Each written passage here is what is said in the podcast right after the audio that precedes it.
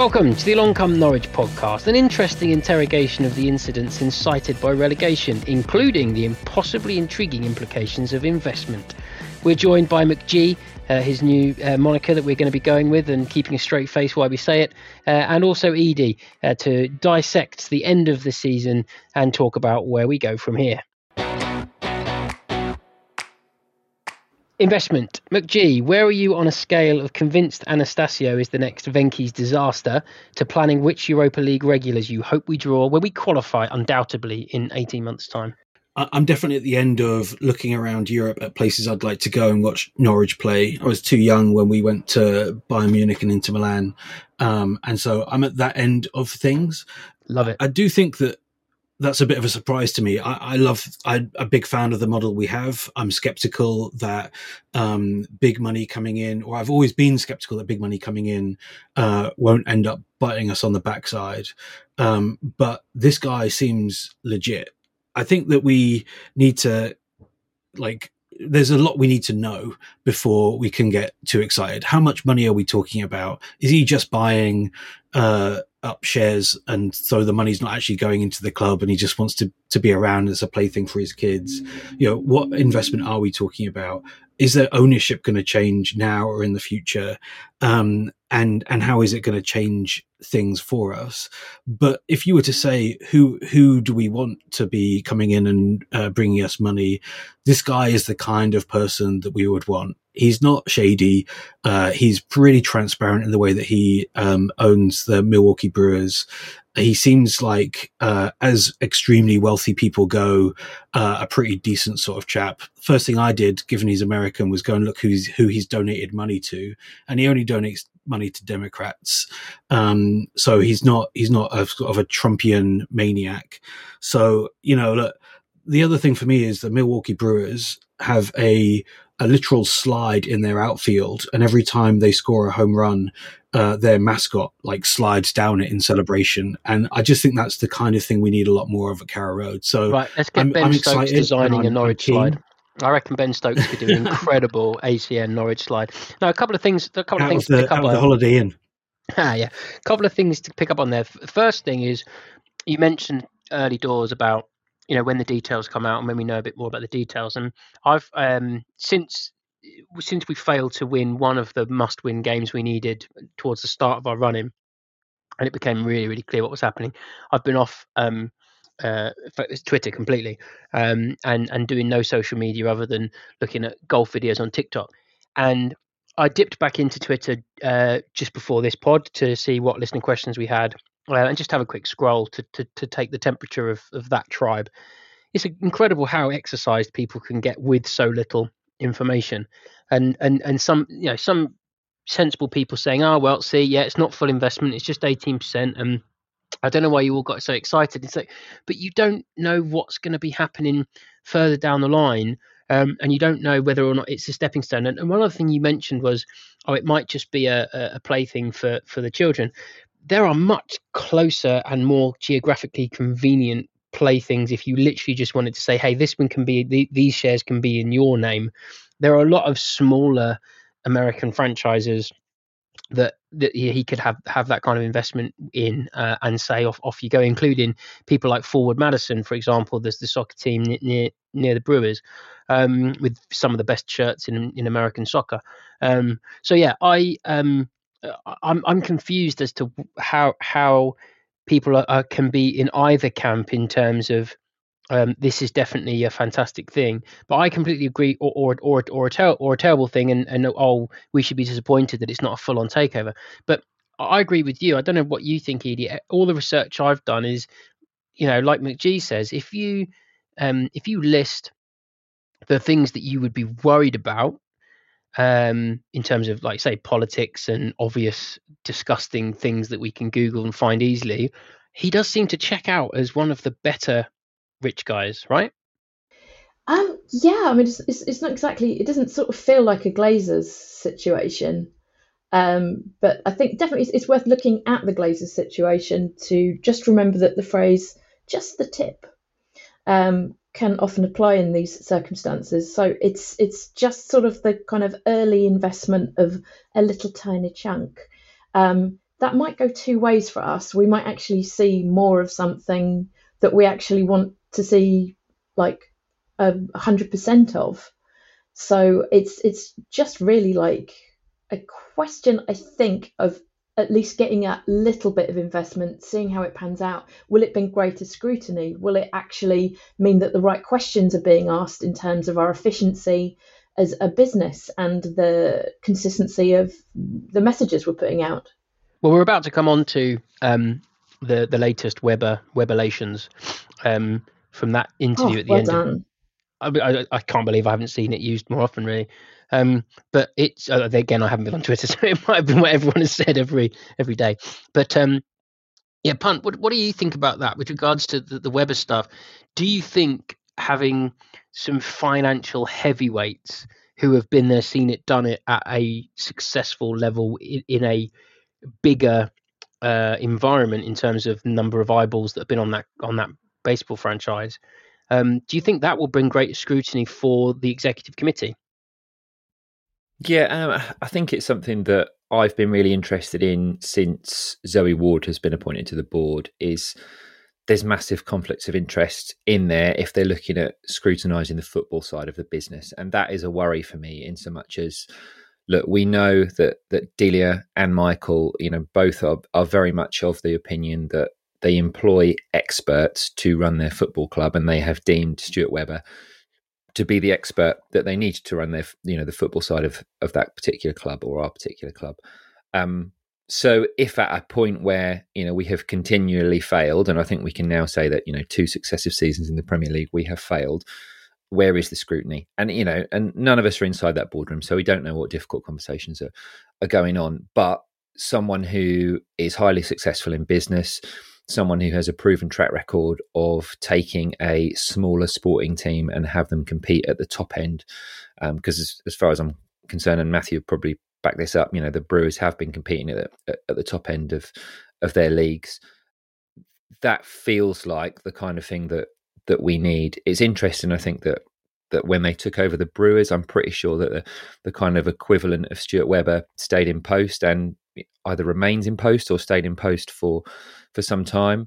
But I'm just going back to the, the question of investment. I'm really surprised in myself that at how quickly I'd warmed to the idea of it and how quickly most of the fan base warmed to it because I've always been like a huge. I've said on this podcast several times. I've been a huge advocate of our model. I think I'd love nothing more than a self-funding model model model to work in the Premier League, purely because it's it's flipping the bird to the the Premier League. It's flipping the bird to the the wider kind of rent a gob national punditry pool because we'd have stuck to our principles and, and we'd have done it on our own. And I I thought I still think I still think that we could, you know, with a fair wind, that it would be possible. And it comes down to, and this is kind of coming full circle, it comes down to a failure this season, an abject failure in recruitment. Now, whether you put that at Stuart Webber's door or Daniel Farke's door or the wider recruitment team's door, you know, place it wherever you want. But at the same time, we don't know the conversations that are going on in the boardroom or between, you know, kind of Stuart Webber and, and executives about what's gone wrong. We don't know the lessons that are being learned, but it doesn't, I don't know, it doesn't feel like there's any kind, and we'll get onto this with um, the Webber interview, doesn't feel like there's any kind of massive acceptance of responsibility. And there really seems to be this line that the club is pushing about um, a collective failure. And I'm just, well, it, it, I don't know. Does it not I'm, remind you a bit of Partygate?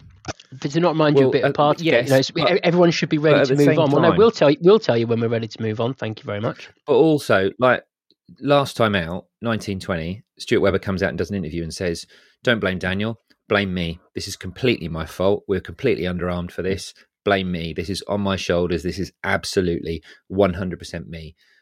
And it's very different messaging this time around. Now, whether that's a conscious decision, because as we know, there is a PR agency involved with the club now, which is getting paid quite a lot of money to you know kind of to do that work. There is a different head of communications, I think, from when we went down last time, or no, actually might be the same head of communications. But again, you know, they're, they're looking to shift the narrative it just feels a little bit uneasy to me. And, well, and I mean, bringing that back, additional scrutiny from a successful businessman or business person, I think would be definitely welcome.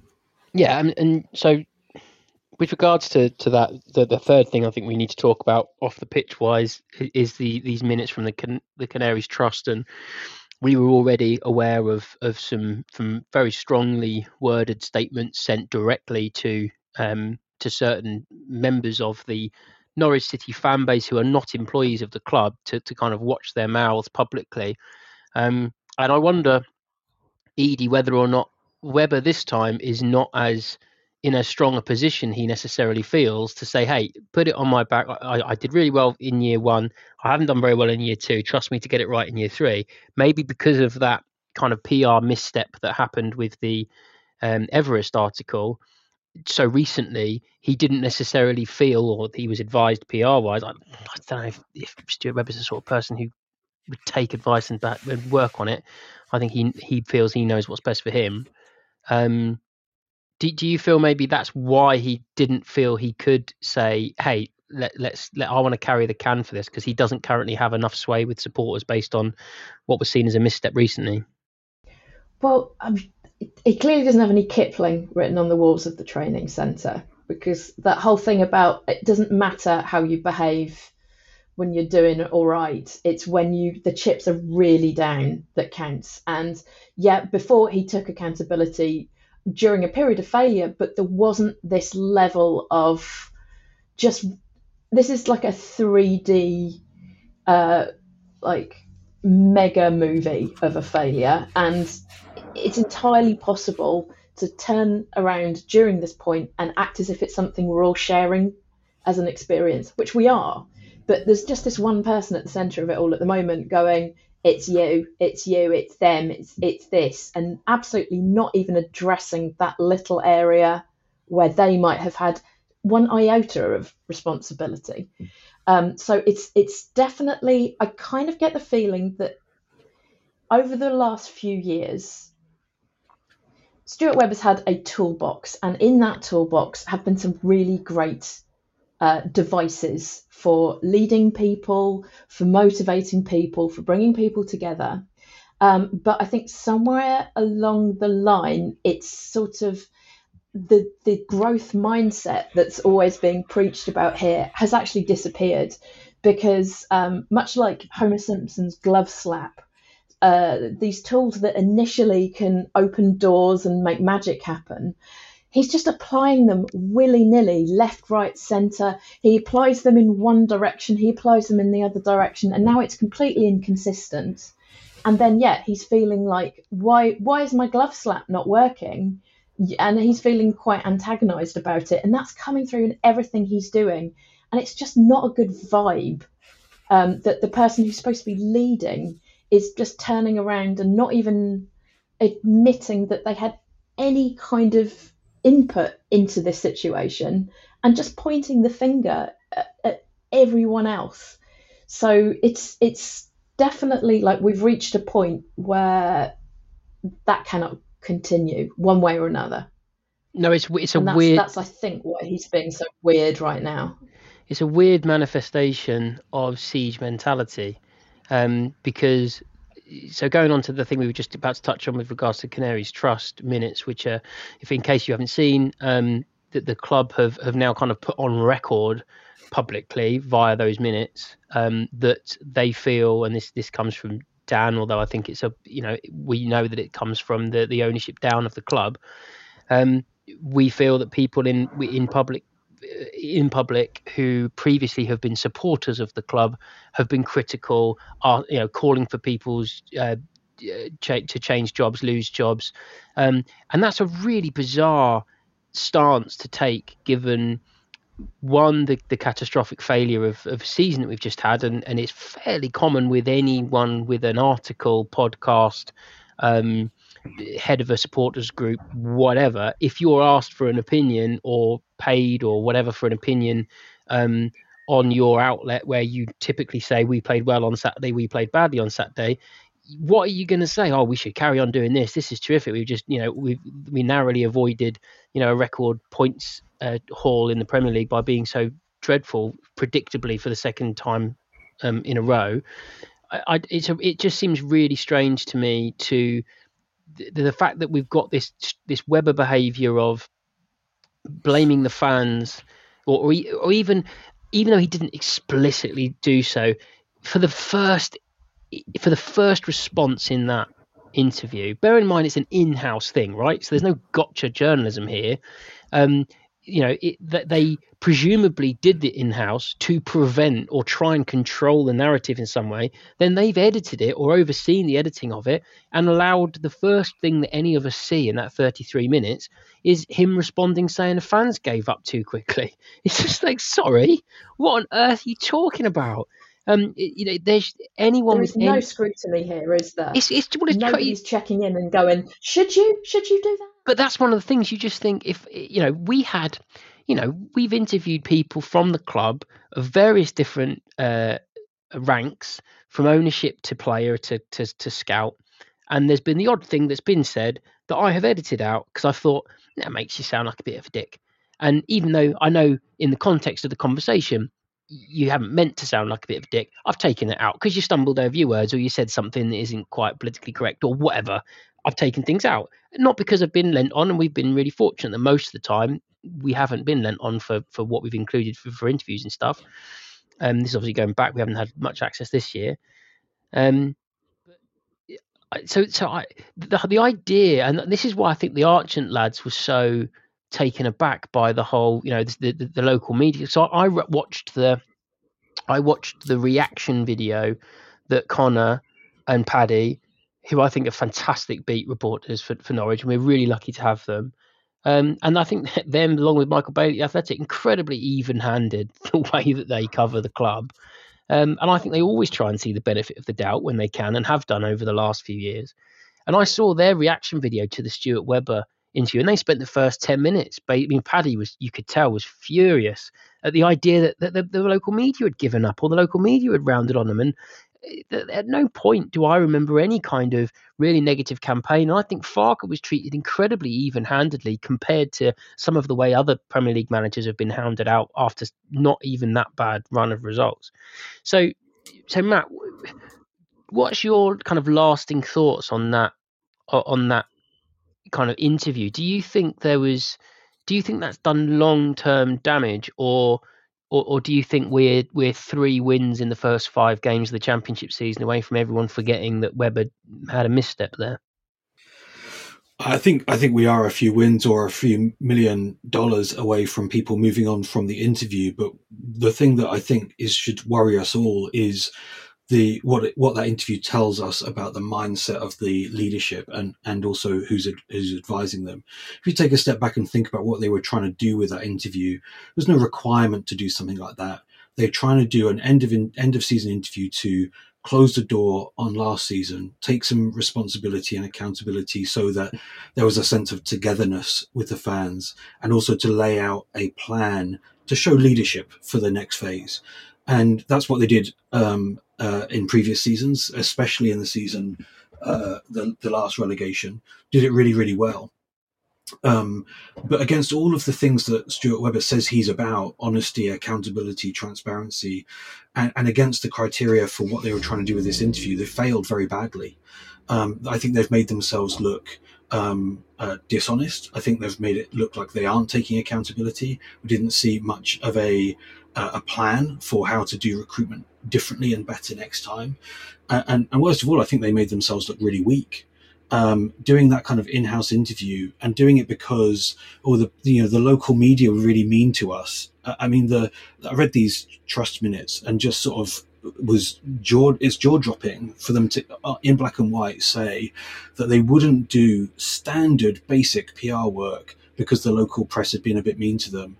I think makes Stuart and the rest of the team look really really weak. And I tell you, you know, none of these people should work in politics for a day because the the the media is brutal brutal in other uh, sectors and in to other clubs. I think we are lucky with the quality of the journalism we have locally, but it is also um, not not tame, but pretty gentle. So I, I, I think that it made them.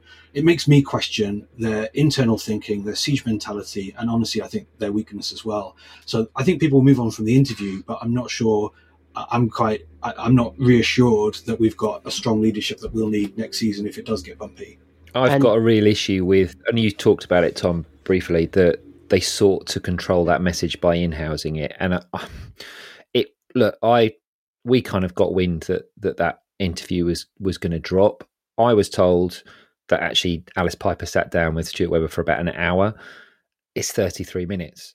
So they've definitely, you know, and Alice Piper, look, I have no opinion of, of, her as a journalist. I've seen her on the All in Yellow podcast do a really good job in terms of interviews and and ask some what I would have thought were quite searching questions for like a, an official club podcast. Um, so you know, she could well have asked a lot of questions that we didn't see the answers to. But if you've edited down from approximately an hour to 33 minutes, some of the answers were clearly cut. You can tell by the way that video runs they've cut bits out of the answers because I think Stuart Webber says something along the lines of, in terms of responsibility, it starts with us, and then there's a big pause, and then he kind of goes, and it ends with us. And I'm thinking there's probably loads of shit that you've said in the middle of that that that is, you know, slightly controversial. So the answers are cut. They've cut out large swathes of it, and actually, the there didn't seem to be the the follow up scrutiny that maybe Archant or the BBC, you know, with Chris Goreham, who I think asks really intelligent questions of of senior leaders at the football club, or someone like Michael Bailey would have asked, and we'd have also got it warts and all with them. And it just worries me that that they weren't up for that appropriate challenge, even if they'd have gone, look, do you know what? We haven't fallen out with the BBC and we're just going to do the BBC, or we haven't fallen out with Michael and, and we're just going to do him. It was just this, oh shit, batten down the hatches because you know they might all really be mean and they might all be in the same whatsapp group talking to each other and isn't it awful you know kind of thing it just it felt wrong and it feels like this this insular approach that that they've kind of gone to now is oh, just it's just rubbish it's really it? small it, time yeah Absolutely. Well, that's that's what I think that, that, Edie, that's... that's... the thing I'm thinking about the the American influence. So so go back to the, the top of the podcast, talking about uh, the, this Brewers chap and his his potential. Um, as British as I can be. This Brewers chap, let's see what he's after. Um, but that that's what I'm really hoping for. Even if he's doing something, and I think it was Mick Dennis who who brought up that it sounds like the deal from what little we know, and he's probably got a bit more insight than a lot of us. Um, the with his relationship, but they um, it sounds like it might be similar to how they bought the Turners in for a kind of loan based on some shares. And it might be that there's no immediate cash in, cash injection, but it's basically a foothold. Let's see how this works. Try try both on for size, and see whether or not further uh, investment follows in future, or or, or or loans on the basis of certain returns is is invested in future.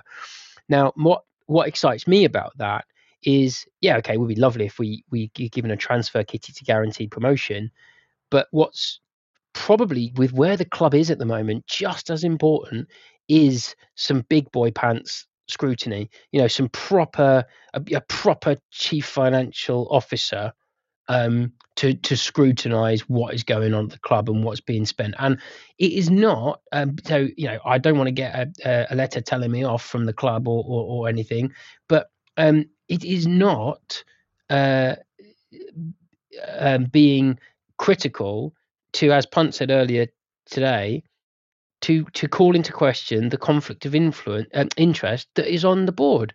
If if you know if I were to work in a position with my wife on in any business or any venture, of course it's going to be almost impossible for me to to view her activity and her behavior through a lens that isn't that's the person that is bringing up my children with me or what have you. Do you know what i mean? It's it's perfectly valid to say to, to ask that question when things aren't going well how do you square that circle? How do you what procedures and methodologies do you have in place what third party or independent consultant or whatever it might be what is your methodology for well what happens if to, to, when when it comes to Stuart's performance review because clearly Zoe can't do that. And if the if the if the ownership and we know this from speaking to them personally, if they've got a deliberate look, we uh, we're custodians of the club. Um, and we know that there are people in football who know a lot more about transfers, budgets, and everything than we do. So we pay people who know more than us to, to do what we should do because they, unlike a lot of people, have haven't turned their back on experts. Um, then then they clearly also can't hold Stuart to an account in that way because they've already said, well, you know more than us anyway. So maybe this this what I'm hoping for from this relationship, if it you know gets it signed and done, um, maybe it, it, it turns out that we do get that, that we lose a bit of that village style um, uh, running of the show, which I don't think was there two years ago, but seems to have developed over the course of this season. We we just seem to have gone backwards in terms of how grown up the club externally seems to behave. Um, and, and but you mentioned this last podcast, Tom. So yeah, and, and I I thought about this the other day, right? So um, and you and you've just kind of triggered my memory because you said about Andrew and Sharon Turner. So you have Delia and Michael, obviously, as the majority shareholders, um, you know, at the football club. You have um, Stuart Webber and Zoe Ward as a, you know, kind of as a married couple who are pretty much now, you know, the big bosses, the executives at, at the football club. Um, you had Andrew and Sharon Turner, who I think it was seen because they were a partnership. It, that was seen as as a benefit to Delia and Michael. And I know it's you know decades ago now. But again, it's another couple. You have a couple running the Community Sports Foundation in in Jackie Thornton and, and Ian Thornton. That's not a coincidence, is it? That that that happens, and I don't know that you know I, I have no firm opinion as to whether that's the right model or the wrong model, but you don't see it in any other business, really, do you? That there's this this this kind of swathe of couples, you know, kind of running what is you know kind of massive businesses or foundations with you know millions and millions of pounds. It would be stake. a cracking episode of Wife Swap, wouldn't it? the three of them switched. I'd watch that it, for an hour. but it, you know, it, it is. It's a weird concept, isn't it? It's not. And I, I look, Delia and Michael have talked when things were going well. They've talked about the fact that they like this kind of almost this this flat managerial structure and, and collective leadership rather than just having you know kind of one at the top. But what you did have with someone like Ed Balls as chairman is someone who probably would have offered that that challenge and would have acted as a right so what's going on here? You know kind of what's the development plan? You know kind of what are we all thinking? Why did that go wrong? And look for all we know those conversations could be happening but there's no assurance that they're happening at the moment. Well that was what paddy and um, connor also said in you know, after the the webulation video. They basically said um, and they said they prefaced it with the same as what you said. You know, it's not Alice's fault. She didn't uh, edit the, the the the interview or whatever. Um, you presume. Um, uh, you know, she's asking the questions, and, and and you can tell from her earnest nature that there probably were some questions that maybe were slightly more uncomfortable than the ones that we saw the answers to. Um, but um, they basically said, yeah, she did a really good job. However, the answer to the question that he gave at the top, there's no follow up there was no follow ups on any of the things. There was no challenging of, well, hang on, if that's the case, then why did you do this? And if you know, and so for example, the recruitment answer was something like twenty odd seconds, and and it's like, well, if any other media outlet had Webber for five minutes, they would probably spend five minutes of it on the the, the re- recruitment because that is fundamentally the biggest problem. We, it was obvious by the end of September that that we had recruited badly um, so you know that that needs a lot more scrutiny. And um, I want to slightly shift focus onto um, kind of the off season, and and and and it's quite a short one. It's not that long before if they we start playing preseason games. Want to talk about the squad, and, and and so recruitment stays at the fore. So coming to you first, Matt, what where do you think from a from a kind of players in and out point of view? What do you think is the biggest challenge that that we face in terms of either keeping a player that you're worried might leave, or um, maybe a player that's likely to still be in the fold that you really think we'd be better off moving on from? I mean, re- recruitment gives me a sense of deja vu because we need to replace Oliver Skipp and Emi Buendia, um, and that's still that's still the issue that we've got. Um, I, I, think you know, in terms of the, the the, the two questions, I'm really I don't know why, but I'm really worried about Pukki. I, I just I think that he's he's got to be the first person on the team sheet, and I just I don't know. There was vibes at the end of the season. Jon, you were one that's all up about about him uh, heading out the door. I would really like to get some certainty around around him in terms of people going out. You know, I don't have any particular beef with um, uh, or, or Sargent, but for me, I think that some rec- I would like to see one or both of them head out the door because I think there needs to be some recognition that the recruitment last time around didn't work, and we shouldn't be starting from a, a place of what what have we got now. We should be starting from what do we actually need, and I, I don't know what system Dean Smith's going to have next season. Don't really understand what his what identity he wants to put on this team, but I think one of those two going out the door with an acknowledgement that it didn't work and why would really help us sort of understand what it is that we need. Yeah, I, th- I think that's a really good point, and it, it's um, one of the reasons we feel so rudderless at the moment. And while that detachment is there, I said I've said it within I said it within a few days of Smith being appointed. I mean, he the the um who was it that we had that was was it Villa that we had who was singing nice songs about him at the end of the game when they were winning comfortably. Like you know, they seem to have um and Brentford have got good good kind of feeling and rapport with him. And I know they, they kind of won things with them, but I'm I'm really interested in terms of whether or not we're going to get a, maybe a pre-season sit down with him again, maybe via the club channel, where he talks about what his philosophy is and what he wants to achieve and the squad he wants to shape and what his values are in terms of competing in this way and playing this type of football and being hard to beat or being difficult to break down or being moving the ball quickly or do you know what I mean? It's, it, the, the the chalk and cheese nature of him of Farke to him, I think hit all of us more, maybe just from a pure relationship with the club point of view than we realised there was going to be. And w- amongst the transfer stuff, I completely agree with you that Uh, whilst I think Sargent or Rashica could play a prominent role in a top six championship team, having watched the playoff final at the weekend and a bit of the playoffs before that, they both seem to have enough quality to, to be involved. I, I agree that, that there needs to be some form of reshaping this squad in Dean Smith's honour because, again, when we come back to scrutiny, how long do you give a manager? Well, it's not his squad, is it? Oh, it's not. You know, he's got to play a system based on the players he inherited. It's it's it's not feasible. I mean, what about you, Edie? How, how you know how much of a shake-up do you think that there's likely to be? Probably, I mean, it, it all depends on investment, doesn't it? Like, what happens next is going to basically chart the course for the, the next journey. But I, I think, like, what, what's what's going on with Tzolis?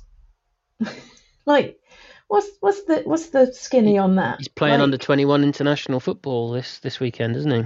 And possibly off to Belgium. Off, what's off... for us? like, okay, so Here's how I cured myself of a terrible shopping habit. I would take the things that I'd spent the most money on that were most ludicrous and I forced myself to give them to charity, not to put them on eBay, but to give them to charity and go, right, that is your punishment for making such a dumb decision. and I think like that Tzolis is like the kind of the ceremonial acknowledgement that we need to make. This is the dumbest thing ever. And I don't know why it was done because no one's really explained it. It's, it's like he just rocked up. He was very expensive. He took a penalty he wasn't supposed to. And then then just sort of haunted the the you know like the Phantom of the Opera or something. Only terrible. So there is something haunting about him. Yeah. Yeah, he's just it's it's it's like having a second mascot but but but I was but if, if if Captain Canary had like a surly mate he brought along with him, um, like a sort of a frustrated budgerigar. No, uh, exactly it's that. yeah. I, I um when you look at the, the recruitment, you just think, well, going to, to a point, sorry, Matt, about about Pukki and thinking about the recruitment. What do you reckon, John, Jonathan Johnny Pump Pump Punt? Do you think that we that he wants to play two up front with with Idah and, and and Pukki, which just started to bear fruit for him, and and go down that path because we we do have some players to do that. But uh, my my version of the Tzolis uh, Sargent um, uh, Rashica side of things is is Placheta. You know, I I just think he, he he shouldn't be in a in a championship eleven, like let alone Premier Premier League eleven. Yeah. I, I, he he can't deliver a ball. He's he, he's not even that fast when you see him against fast players. So there's a uh, there's a lot. Do you think that's the way he'll go? That kind of wing, like, that wing, those wingers and two up front. Yeah. So the the answer to that is no one's got any fucking idea. And the the reason behind that is that he stumbled upon that formula, I think, purely because of the players that he had available, and he had to try something different. And that started with what the Everton game, I think, when he, and Pukki were kind of paired up top together um, with Sargent on the right. Essentially, it was just right. Let's play as many forwards as we can. Um, be a little bit more agricultural because actually we haven't got the quality to compete at Premier League level. And we got a couple of results off the back of that. We dragged ourselves out of the um, the drop zone.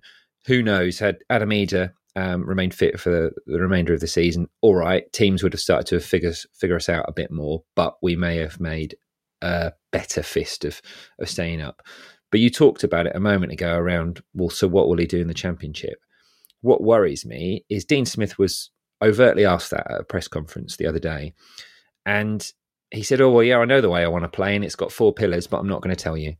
And it's like, hang on, mate. We've just come from a culture where, you know, and Stuart Webber's talked about it with transparency and honesty and all the rest yeah. of it. And Daniel Farke being really clear about, look, this is how we're going to play football to Mr. Insurance Salesman, Dean Smith, you know, who's who's quite vanilla, going, oh, no, I'm not going to tell you the way we're going to play because that might alert the opposition to it. Mate, it's going to be abundantly obvious after about three or four games anyway. And what was really good about um, the Webber and Far- Farke partnership and this kind of new era that was ushered in with Farke Ball was the fact that we were getting told exactly what was about to happen, even when it was, what, 17, 18, and it was a transitional season we were being communicated to properly. We were being told the way in which the, the club was going to go about things in terms of its transfer business, in terms of the, the way in which the team would operate on the pitch. And it just felt like you could get behind that. And I can't, yeah. in, in, all honesty, get behind a manager when, you know, it's, you're not going to tell me the way you're going to play? Hang on. Like, you know, you, we probably need to reset on that. And I think that's why a lot of people probably feel a a lot more disconnected um, with Dean Smith than maybe they should do because you know he needs to learn the lessons maybe from his from his predecessor and, and be a bit better at just communicating his vision.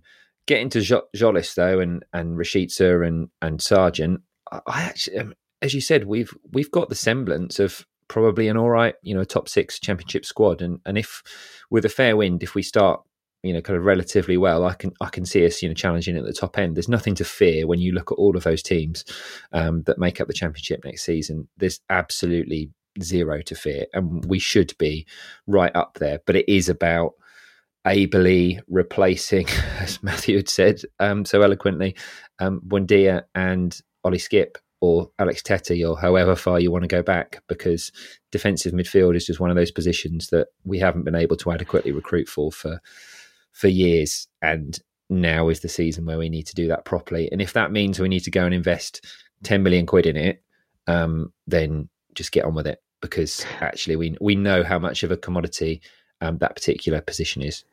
Well, that, that's Do you know the, what as well. Like in terms of all this sort of like pitch pitch stuff, all the pitch talk. The that's football. all we.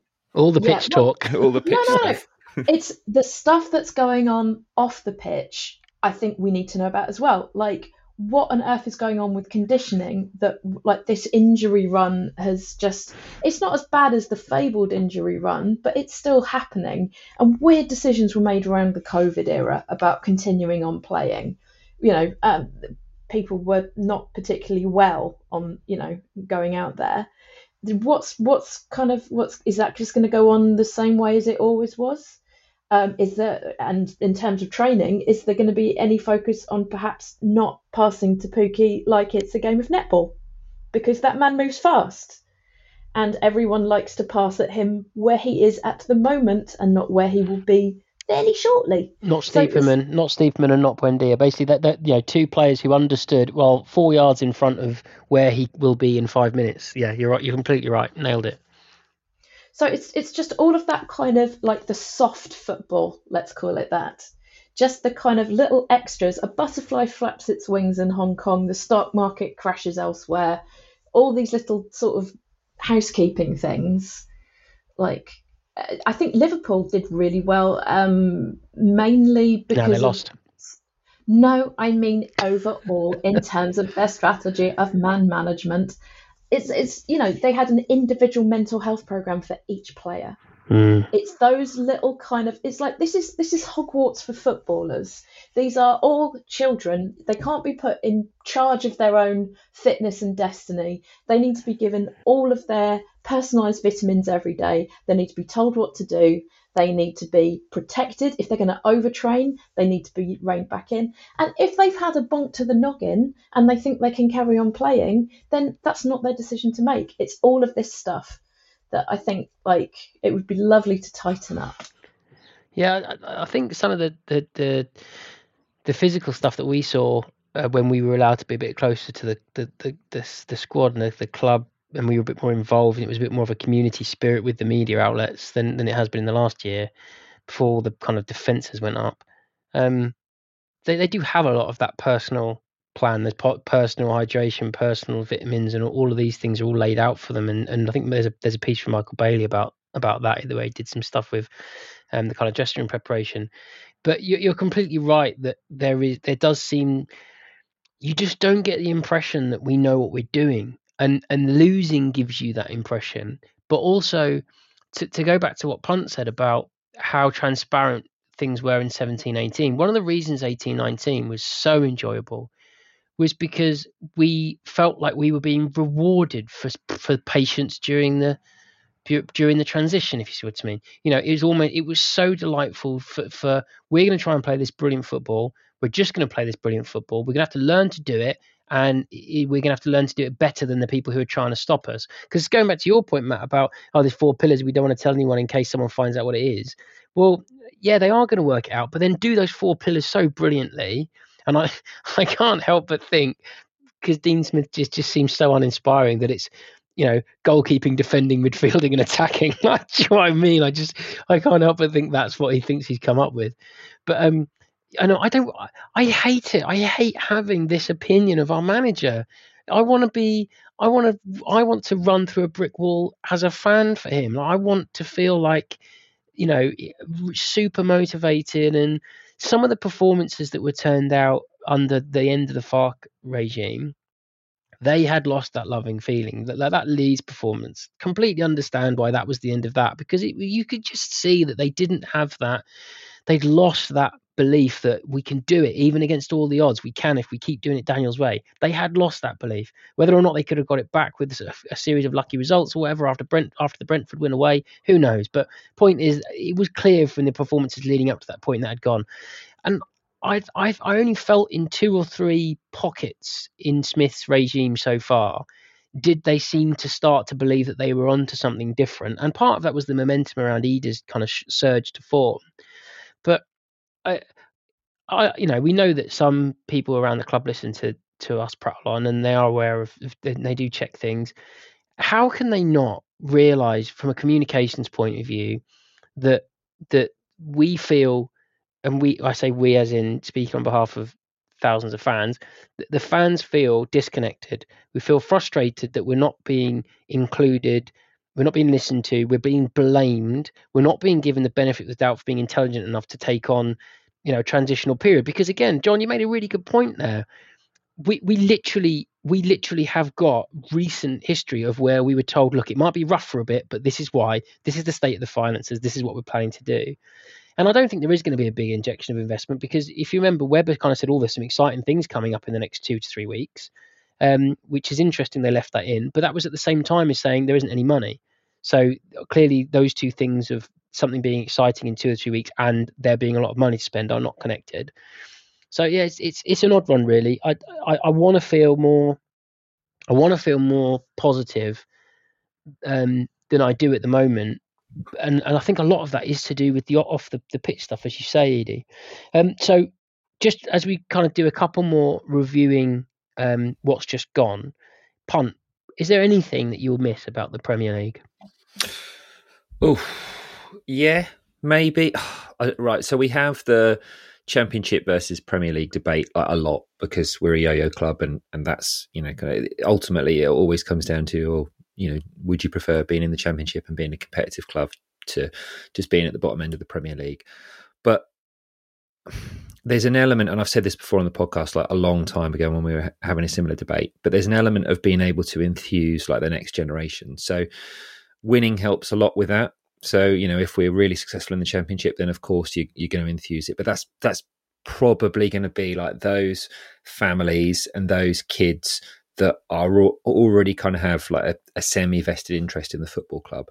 But actually knowing that I don't know you're going to see Mo Salah or Raheem Sterling or you know next season you know Erling Haaland at Carrow Road, I've seen it firsthand with young children. That creates a sense of wonder in their eyes because they're the names that you know, kids talk about on a playground. They're the names that I don't know are probably doing a, a advert for Gillette razors or whatever. They're the ones that are on the front of which the kids love. You know, well, no, but do you know they're on the telly regularly? You know, this is this is the thing. Like Raheem Sterling does Gillette, and he's you know kind of he's probably there every time you watch Sky Sports News if the adverts come on. You know, he'll be there in an advert.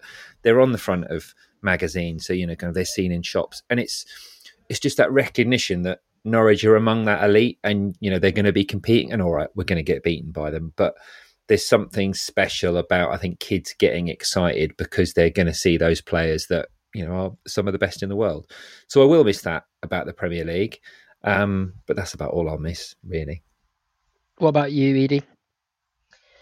Um, I quite like so us in the Premier League. We're like the most portly man on the stag do um, like we are never going to be all jacked or wearing those ridiculous carroty trousers with bare ankles. We're just going to be like a normal bloke, but everyone's going to love us. Edie, what are carroty like, trousers? You know, like oh, just as in colour, you know. orange trousers. Look at literally any footballer's wedding that's that's been occurring on social media right now. You will see the carroty trousers. They are okay. thick for the quads. If you're a bit of a quadzilla, they can accommodate that. But rather than just giving a bit of room around the calves, they taper right in, and it's right, something okay. that needs to end. But okay. we can we can park that. Okay, thanks. But but yeah, what I loved about the Premier League anytime we're in there, it's people. I, I know very few people outside of Norwich that support Norwich. They will support other big teams, and they will always say, "Oh, you're lovely. You're so good. I like what you do. Such good fans."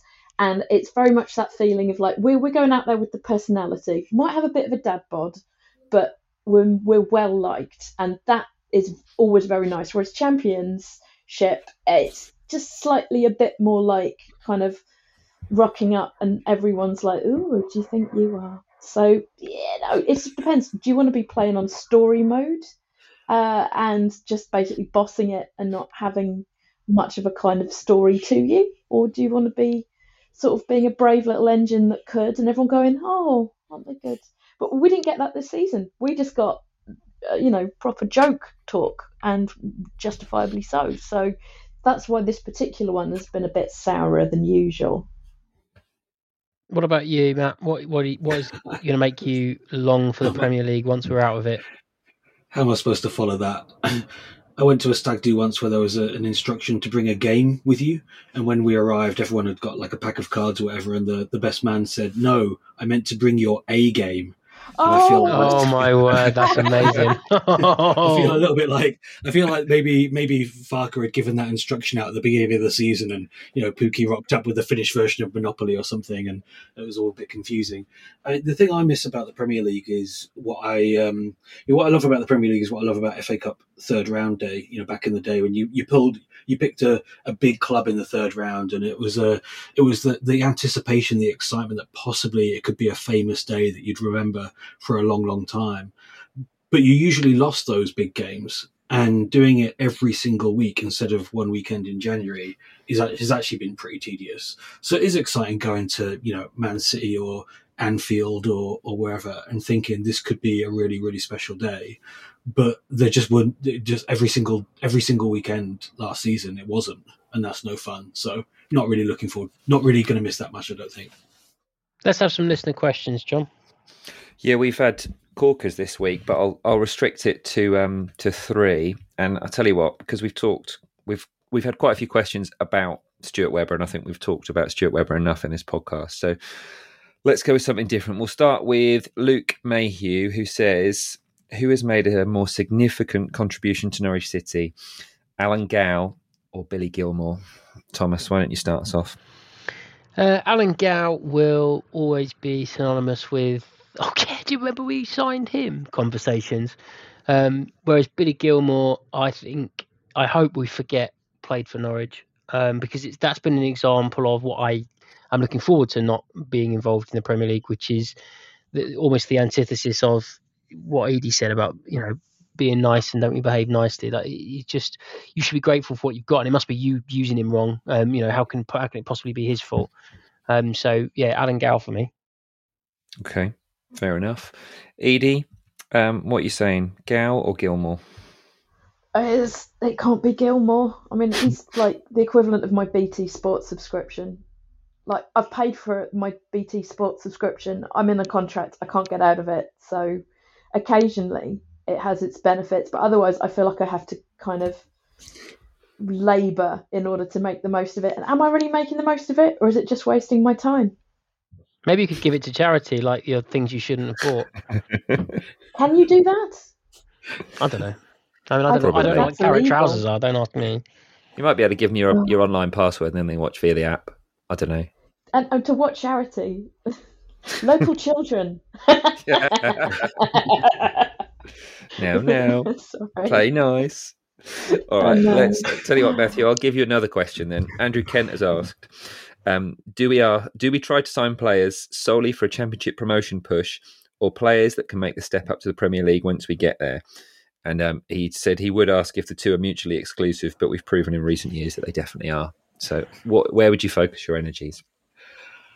Yeah, I mean, I think I think we have to uh, take one step at a time. You know, next season is not uh, uh, you know killing time while we wait for another go at the Premier League. We actually have to uh, go again and actually get promoted next season. There's no guarantee of that. We've got a strong a strong enough base of a team, um, but this this is not a team at the moment. I'd feel with any confidence that we will boss the championship uh, next season. Um, and so I think we need to buy players for the moment we're in now and let, you know, 12 months on from now, Stuart Webber and Dean Smith worry, worry about the, the Premier League. I also think that one of the things we've learned is that the, the two divisions are really, really different. And, yeah. you know, the money is going to be very different. And so salary expectations need to be different, but also the skills and type of team that we are needs to be different in the different leagues. So let's let's put together a championship team that can can win the championship and worry about the Premier League if we ever get back there again. Uh, I mean, I'd I'd be inclined to wholeheartedly agree with that, but it was only something that I read the other day about Brentford's approach to it, and Brentford were, communicating even you know kind of say three four years ago to say um, we are building a team that when we get to the Premier League, we feel will be comfortable to compete in the Premier League. And it it was it was that kind of long term stated ambition. We don't care if it's going to take like seven, eight, nine years, but once we get there, we're going to feel comfortable that we've got a really good shot at staying there. And look, whether they stay there next season is is up for massive debate because we've seen you know your Sheffield United's um, you know stay up for a season and, and then struggle. Your Huddersfields have have done similar as well, but just thought it's interesting because the Brentford have always kind of delivered on what they've said they're going to do. Um, so I, I, would be tempted to, to maybe, even if it was with a view of, well, we're not quite certain that we're going to go up this season, and accepting the financials might might make that difficult. I I don't know if we're not going to get um, a load of money from American investors. I, would I'd be quite interested to see us take that that kind of more long term approach. Edie, what do you think? Yeah, I'm totally with you all. Um, it, it, there's absolutely no point anticipating something we may not be able to achieve if we actually haven't got our uh, our vision on the, the first step which is i thought something that like various mountain based podcasts seem to talk a lot about just very much that thing of like yeah you've got that far away goal but unless you can complete this the th- what you see directly in front of you then the goal becomes just a a mirage. So yeah I think as well, like that's how we're going to find the gem in 20 rocks is work with 20 championship level rocks and maybe one or two will come out and be ready to grow and develop and become something really special. I'm very excited about um, our academy intake.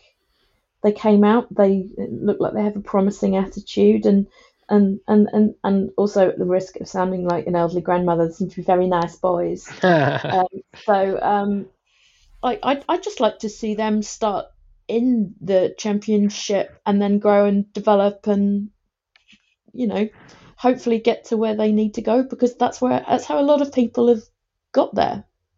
It'll be really so interesting, I think, next way. season because uh, it almost feels I don't know with a, with a lot of those academy products. I was almost of the view that Dean Smith was going. Do you know what? Nothing else has worked, so why don't you young lads have a go?